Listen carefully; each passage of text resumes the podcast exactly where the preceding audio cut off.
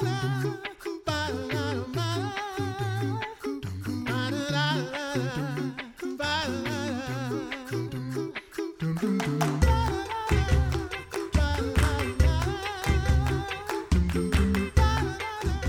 listening to the Coffee Hour. I'm Andy Bates. I'm Sarah Gulseth. It is time for a Mental Health Monday during this Mental Health Awareness Month. And uh, we have a great guest to share with you as we talk about emotions today.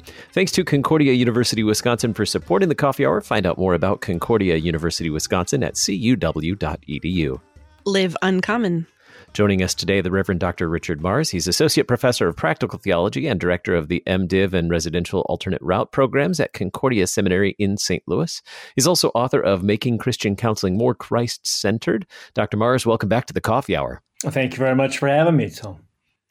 I am looking forward to talking about emotions today mm-hmm. uh, during this Mental Health Awareness Month, and um, our friends at Concordia Plan Services has uh, they have done a great job of encouraging church workers during this yeah. month to uh, to be healthy, uh, especially when it comes to mental health and being aware of that. And so they have some great resources. And one of the topics that that they're addressing this month is emotions.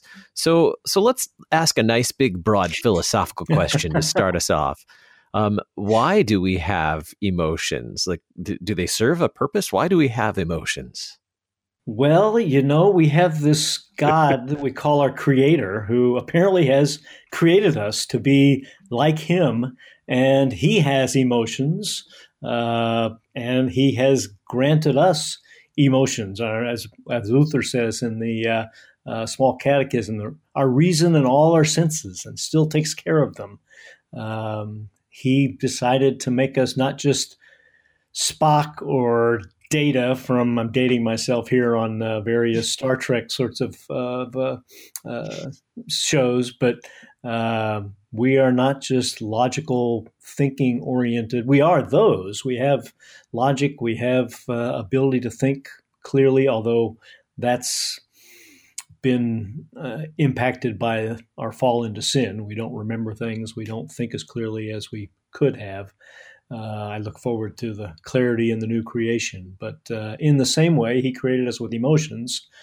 Our emotions since the fall have also been uh, warped in various ways. Uh, Adam and Eve fell into shame immediately after the fall. Their two sons disagreed with each other, and one got so angry that he actually killed the other one. Cain and Abel story. Uh, our emotions as sinful human beings have been both beneficial and gifts to us and out of whack in various ways uh, since the very beginning. So let's talk psychology for just a second because I, I love talking about emotions, and, I, and, we've talked a little bit about this in previous uh, episodes about mental health. But uh, what are some of the the recent ways that uh, that psychology has explained emotions, our emotional lives, uh, those kinds of things. Well, thanks. Yeah, actually, some Christians have been uh, writing about this. Some psychologists who are Christians, counselor types who are Christians, and becoming rather well known uh, about it. Uh, one of them, Sue Johnson, has been promoting. Dr. Sue Johnson for the last several decades been promoting the idea of uh, uh, EFT, emotion focused therapy uh, where she's building it off of uh, uh, attachment theory that when we're small children, we get either a, a confidence in ourselves, which leads us to have well attached uh, relationships, or we have doubts about ourselves or doubts about other people, which lead us to be anxious or avoidant of of relationships. And it's been interesting to read, again, some prominent psychologists like her. Uh, another one that I point people toward is uh, Curt Thompson, who's a psychiatrist who's written a book called Anatomy of the Soul, and he's actually looking at it from a what what what is called in the field now an interpersonal neurobiological approach. Um, how we look at our brains, and he and Dan Siegel. Dan Siegel is also a Christian, but uh, has been writing about this from a more secular perspective. Curt Thompson uh, has been writing about this from a Christian perspective and actually points out things like God created us for relationships, and it was not good for man to be alone. Uh, it was not good for humans to be alone. So he created Eve for Adam, and we've been growing in relationships to each other ever since. In the same way, he created our brains not to be alone, and even our brain cells not to be alone. Even one, every one of our brain cells has the capacity to connect with 10,000 other brain cells through synaptic transmissions. And that's how we think, it's how we feel, it's how our it's how our bodies continue to live because our brains are telling our heart how to beat and our lungs how to breathe, even when we're not consciously aware of those things. So, uh, uh, some rather remarkable sorts of things that are kind of coming out and how we can apply those things, uh, apply what we know about our biology. Uh, again, I'm very excited about this because when I was in grad school 35 years ago, and I took bio- biology courses as part of my PhD in, in psychology, it was basically, well, know what these drugs do, know what these drugs do. Uh, they're helpful if people are really depressed or really anxious. We really don't know how these drugs work, but they do work, so know a little bit about them. And now, then, we're talking here 30 years later. Uh, well, Siegel and Thompson have been talking about these things for 20 years or so. Um, no, it's not just what drugs are in our body or what psychopharmacological treatment we can receive, but we can think about how to improve our brains and our make ourselves more emotionally healthy in various ways. So emotionally healthy. I want to talk more about that in just a little bit. What does it mean to be emotionally yeah. healthy? Before we get to that, though, what does God say about emotions, and and how do these modern explanations um, serve? Are they compatible or not compatible with uh, what God says in our faith? Yeah, yeah, good question. I mean. In Romans chapter 7, Paul is lamenting about his disintegration, his lack of cohesion as as a person. His the good things he wants to do, he doesn't do. The bad things he doesn't want to do, he keeps on doing. There's this emotional tension within him that he just doesn't know what to deal with. And he actually then says, What should I do about all this? You know, or, well, thanks be to God, He's given us our Lord Jesus Christ. And then we go into Romans chapter 8, I always like to, we're all Romans 7 sinners, but we have a Romans 8 God who then heals us from the inside out, from the outside in, every possible way. And um, yeah, um, how can we then continue to be healthier, knowing that the Holy Spirit is interceding for us in Romans chapter 8, that nothing can separate us from the love of God toward the end of Romans chapter 8. Um, again, like I said before, we are people created by God to be in relationship with other people. Those relationships and the emotions that go with them uh, get out of whack. We are uh, we are all wanting to be known by God and by other people. That's how He has made us to to have a sense of trust in him and in other trustworthy people. Uh, that's what the gospel is, is trusting in our Lord Jesus Christ and what he has done for us to show his love through the cross and, and the resurrection. But we want to be known by other people. We want to build that trust, but there's all these bad things that happen that make us feel guilt, shame, um, that want to separate us from other people and from ourselves and from our God. We constantly being tempted to not trust in, not fear, love, and trust in Him above all things, as we say in the first commandment, meaning in the Catechism as well. So, um, so yeah, I mean, emotions are just all over Scripture. God gets angry a lot in the in the New Testament in the Old Testament, but He is also compassionate and slow to anger and abounding in steadfast love. That phrase just is repeated scores and scores of times in the Old Testament. Uh, he wants to be in relationship with us because he is that type of God. And then we learn in the New Testament through Jesus how he's going to show us that that peace, that patience, that loving kindness, but through the gospel of his cross and resurrection. So so that is, making sense? Yeah. Yeah. Yeah. Absolutely. So, what is the relationship between our emotions and our faith then with with these explanations of, of God's uh, emotion, our emotion? How does that fit together then with our with our faith? Yeah, yeah. I uh, I often do use the word trust rather than faith. Again, both are interchangeable and both are synonymous with each other. I do think that when many people use the word faith or believe, it's a more cognitive oriented thing. It's uh, them thinking about the right things to believe, um, to like I said, have all the right information and process it in their left brain hemisphere uh, so that they know the right things to say. But trust has a more emotional connotation to it. I trust my wife. I trust my pastor. I trust other people in my life. Uh, I trust the counselor that I go to see or uh, whoever it might be.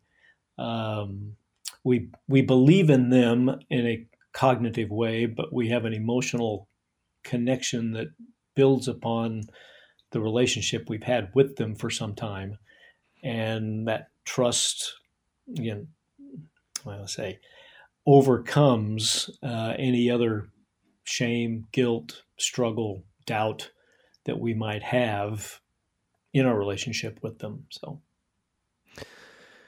We have more to learn about emotions in just a moment. We're talking with Reverend Dr. Richard Marrs. He's Associate Professor of Practical Theology and Director of the MDiv and Residential Alternate Route programs at Concordia Seminary in St. Louis. He's also author of Making Christian Counseling More Christ Centered. We're going to learn more about emotions with him in just a moment. You're listening to the Coffee Hour. I'm Andy Bates. I'm Sarah Gulseth.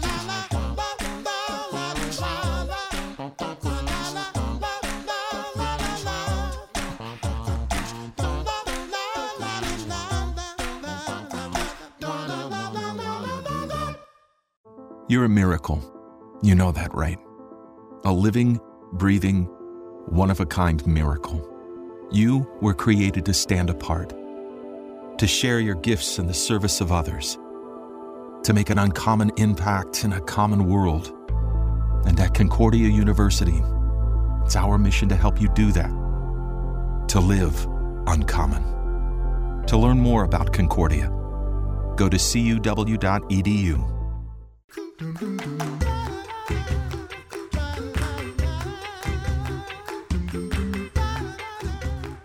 Welcome back to the Coffee Hour. I'm Andy Bates. I'm Sarah Gulseth. We're talking with the Reverend Dr. Richard Marrs, Associate Professor of Practical Theology at Concordia Seminary in St. Louis, about emotions today. And uh, earlier you mentioned emotional health, I think, uh, Dr. Marrs. And so I'd like to talk about what role emotions play in uh, various aspects of our life, particularly well being, um, but also some other areas like decision making and faith. So let, us start with overall well being. What role do emotions play in our well being? Well, it's when they get out of whack, when they get mm-hmm. distorted, that then we don't feel that emotional well being. Uh, the two primary, most common uh, mental disorders in the United States and around the world are depression and anxiety disorders, and they make up like 20% of the people uh, in the United States struggling with one of those, and often they're kind of interchanged. Uh, when when bad things have happened to us, and we've let those kind of influence our minds in whatever way, because bad things happen to us as a child, or bad things happen to us as an adult. Uh, we can develop these kinds of disorders. And again, it just leaves people exhausted, and depression can lead them to spend days in bed. Uh, uh, anxiety disorders can leave them trapped inside their homes because they're afraid that if they go outside their home, they're going to have another panic attack or, or something like that. So, yeah, sadness in its extreme form, which is depression, or fear in its extreme form in anxiety disorders, just get us all emotionally out of whack and again can have an effect on our on our faith as well. A lot of depressed people or anxious people think, well, does God really love me? Wouldn't He take this away from me if He really did? And uh, That's one of the things that I try to deal with in in my book, uh, making Christian counseling more Christ centered, is helping people to realize that they have the Philippians four peace that surpasses all understanding, that guards our hearts and our minds in Christ Jesus. We have that confidence in our vertical relationship with our God objectively because of Jesus that even when we've had bad things happen to us at a horizontal level, uh, and realize people can't see me as I'm moving my hands horizontally here. So, uh, um, you know, when we have bad things happen to us horizontally, it does not have to have an impact on our vertical relationship with the God who just continues to come to us day after day after day, loving us, forgiving us, renewing us in every aspect of life. Um, yeah. Uh, I kind of get onto a soapbox and just kind of keep going and going. You know, I forget, am I answering your question still? So, uh. yeah, and, and I want to I want to take that a little bit further too, because uh, can you talk a little bit more about someone who who feels uh, who has these emotions that make them feel like they don't have enough faith, um, and what the how to work through that? Yeah, um, one of the little strategies I talk about in my book, and it's an odd little thing, but uh, a counseling technique that I teach to other counselors is I if I have a a counselee who is not is thinking that if they just had more faith, they would somehow be less anxious or less depressed, and so their their lack of faith is somehow causing their depression or their anxiety disorder. If I point to an empty chair in the room, I will ask them, Do you think that chair is strong enough to hold you up? And they go, Well, yeah, I guess so. But they look at me kind of oddly, like, Why would you ask that question when I'm telling you how depressed I am? And then I ask them to go over and sit in that chair. And they get up and they sometimes sheepishly sit in the chair because they're not sure, you know, why would this counselor ask me to do this? And, you know, even they're wondering, did he do something to the chair? And then I have to assure them that no, I didn't do anything to the chair. and then once they've sat there, uh, again, this is chapter nine in the book, but I tell Christian counselors it's worth the, the cost of the book just to kind of use this technique. Once they sit in the chair, I ask them, okay, what was more important? The strength of your faith in the chair or the strength of the chair. Mm-hmm. And it's usually a light bulb that goes on, and you go, oh, I guess the strength of the chair was more important than the strength of my faith in the chair. So, yeah, you just hadn't had enough strength in uh, faith, uh, enough strength of faith in the chair to go sit in it. But if the chair had been weak, it would have crashed. But the chair wasn't, it was strong enough to hold you up. And then I follow up with what's more important, the strength of your faith in Jesus or the strength of Jesus himself. Hmm. And usually, again, there's a little light bulb that goes on above people's heads. Even non Lutheran Christian counselors who don't think about faith that way, they think the strength of faith is really what they need to focus on. And when they realize, oh, no, the strength of my Savior is more important than the strength of my faith, which wobbles around a bit from day to day, but I can be confident at some deeper level that Jesus still loves me, still cares for me, still forgives me, and will come again for me on that last day. So all the things that I'm doing for him uh, in this life will not be in vain. 1 Corinthians 15, 58. Um, you know, even when I'm struggling through with my lack of emotional health, um, because my sadness or my fear, uh, my guilt are somehow out of whack with each other. So, you know, all those all those feelings are quite appropriate to feel at various times. That's what we often forget.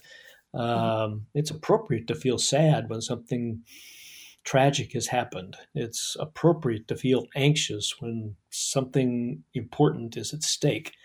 But when those feelings start to snowball, and just build and build with with no relief that's when somebody needs some outside help from their pastor from a counselor uh, if nothing else to take a few deep breaths and to meditate on god's word for a few moments as they breathe deeply so that the oxygen level in their blood might get back to a more normal level because often what happens when we're depressed or anxious, the carbon dioxide and the oxygen in our bloodstream has gotten out of whack because it's not just a not just an emotional thing; it's also a physical thing.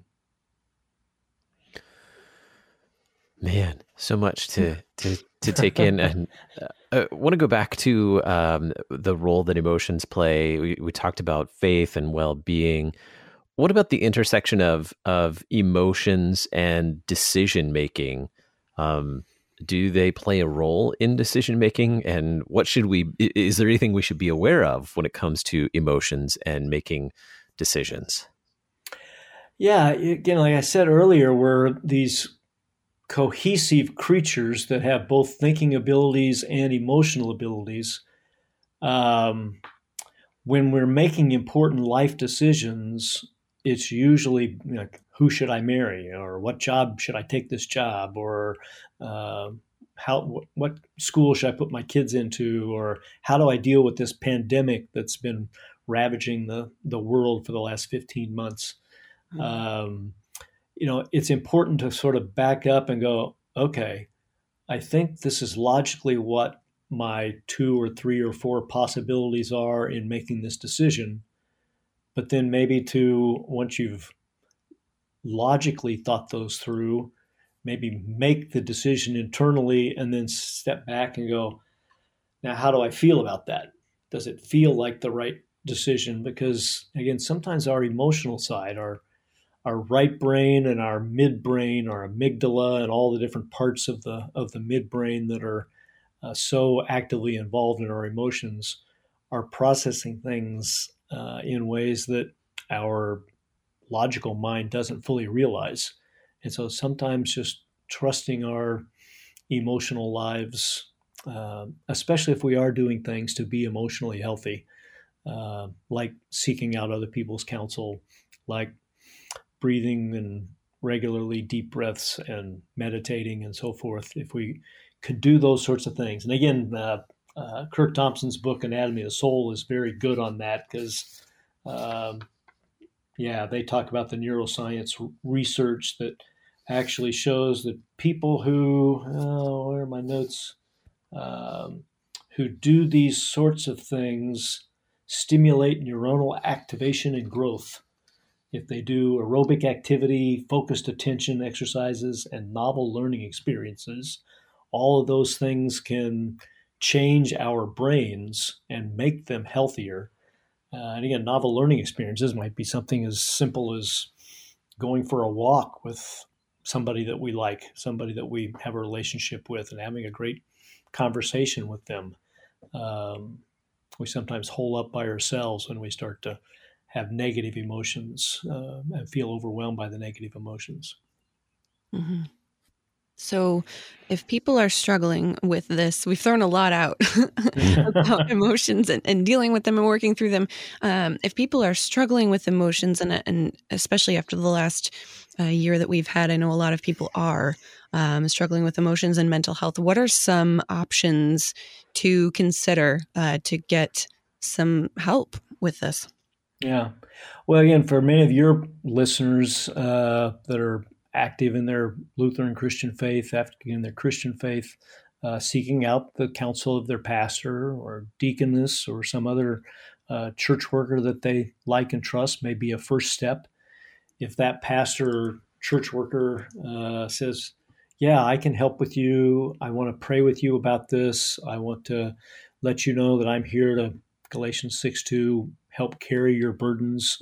Um, that's very good. The pastor or that deaconess might not be as fully trained on depression or anxiety disorders or whatever other kinds of mental health issues might be going on with a person, but hopefully they would know uh, a Christian counselor that has more expertise in those areas that they could refer that person to, um, and then see that person for five times, 10 times. It's just a ton of research out there that shows that people who go get 10 sessions or more of counseling are benefited by that emotionally in terms of their relationship. If they get marital counseling, if they're going through a, a tough time in their marriage. Uh, if they get 5, 10, 15 sessions of, of counseling, it can save marriages and and give people for individual counseling new sorts of insights and skills to overcome the next time that they feel overwhelmed by some negative emotions and struggles that they're going through because we do live in this this life with all the thorns and thistles uh, that have come about since the uh, um, since the fall. Uh, Luther called this our Anfechtung, uh, mm-hmm. our our testing, our trials, our temptations that come on in this life. But all that Anfechtung, all those testings and trials, often do and should take us back to our need for our God in Christ because we realize, wow, I can't do this by myself. I have no ultimate answers to this life. Who does have the ultimate answers to this life? Oh, yeah, Jesus is the one that has all the ultimate answers, and He's made me His workmanship, and I'm to do the good works He's prepared in advance for me to do. Ephesians two ten. Um, throughout my lifetime, that He leaves me here in a in a faithful way. Oh, wow. So much. so helpful. Dr. Marrs any, any final thoughts as we wrap up our time together today? Uh, lots of various good books that people can read on that. Like I said, this Curt Thompson, Anatomy of the Soul, um, uh, Sue Johnson's book, Created for Connections, uh, which is again written from a Christian perspective. My book on uh, making Christian counseling more Christ centered. And oh, I will say too, in some ways, our culture has moved so far away from logic and thought that it's kind of almost going back the other way and overemphasizing emotions. We don't want to go too far the other direction. And a lot of the uh, uh, postmodern theorists are tending to do that sort of thing. And that gets us into a whole other issue we probably don't have time to get into. So. Our guest today, the Reverend Dr. Richard Marrs, Associate Professor of Practical Theology and Director of the MDiv and Residential Alternate Route programs at Concordia Seminary St. Louis. He's also author of Making Christian Counseling More Christ Centered. Dr. Marrs, thank you so much for being our guest on the Coffee Hour today. Thank you very much, Andy. Sarah, good to be with you again. You've been listening to the Coffee Hour. I'm Andy Bates. I'm Sarah Gulseth. The Coffee Hour with Andy and Sarah is a production of KFUO. To support the Coffee Hour and KFUO Radio, visit kfuo.org. You can also text KFUO to 41444 or send an email to gifts at kfuo.org. And you can call us at 800 844 0524. KFUO. Christ for you, anytime, anywhere.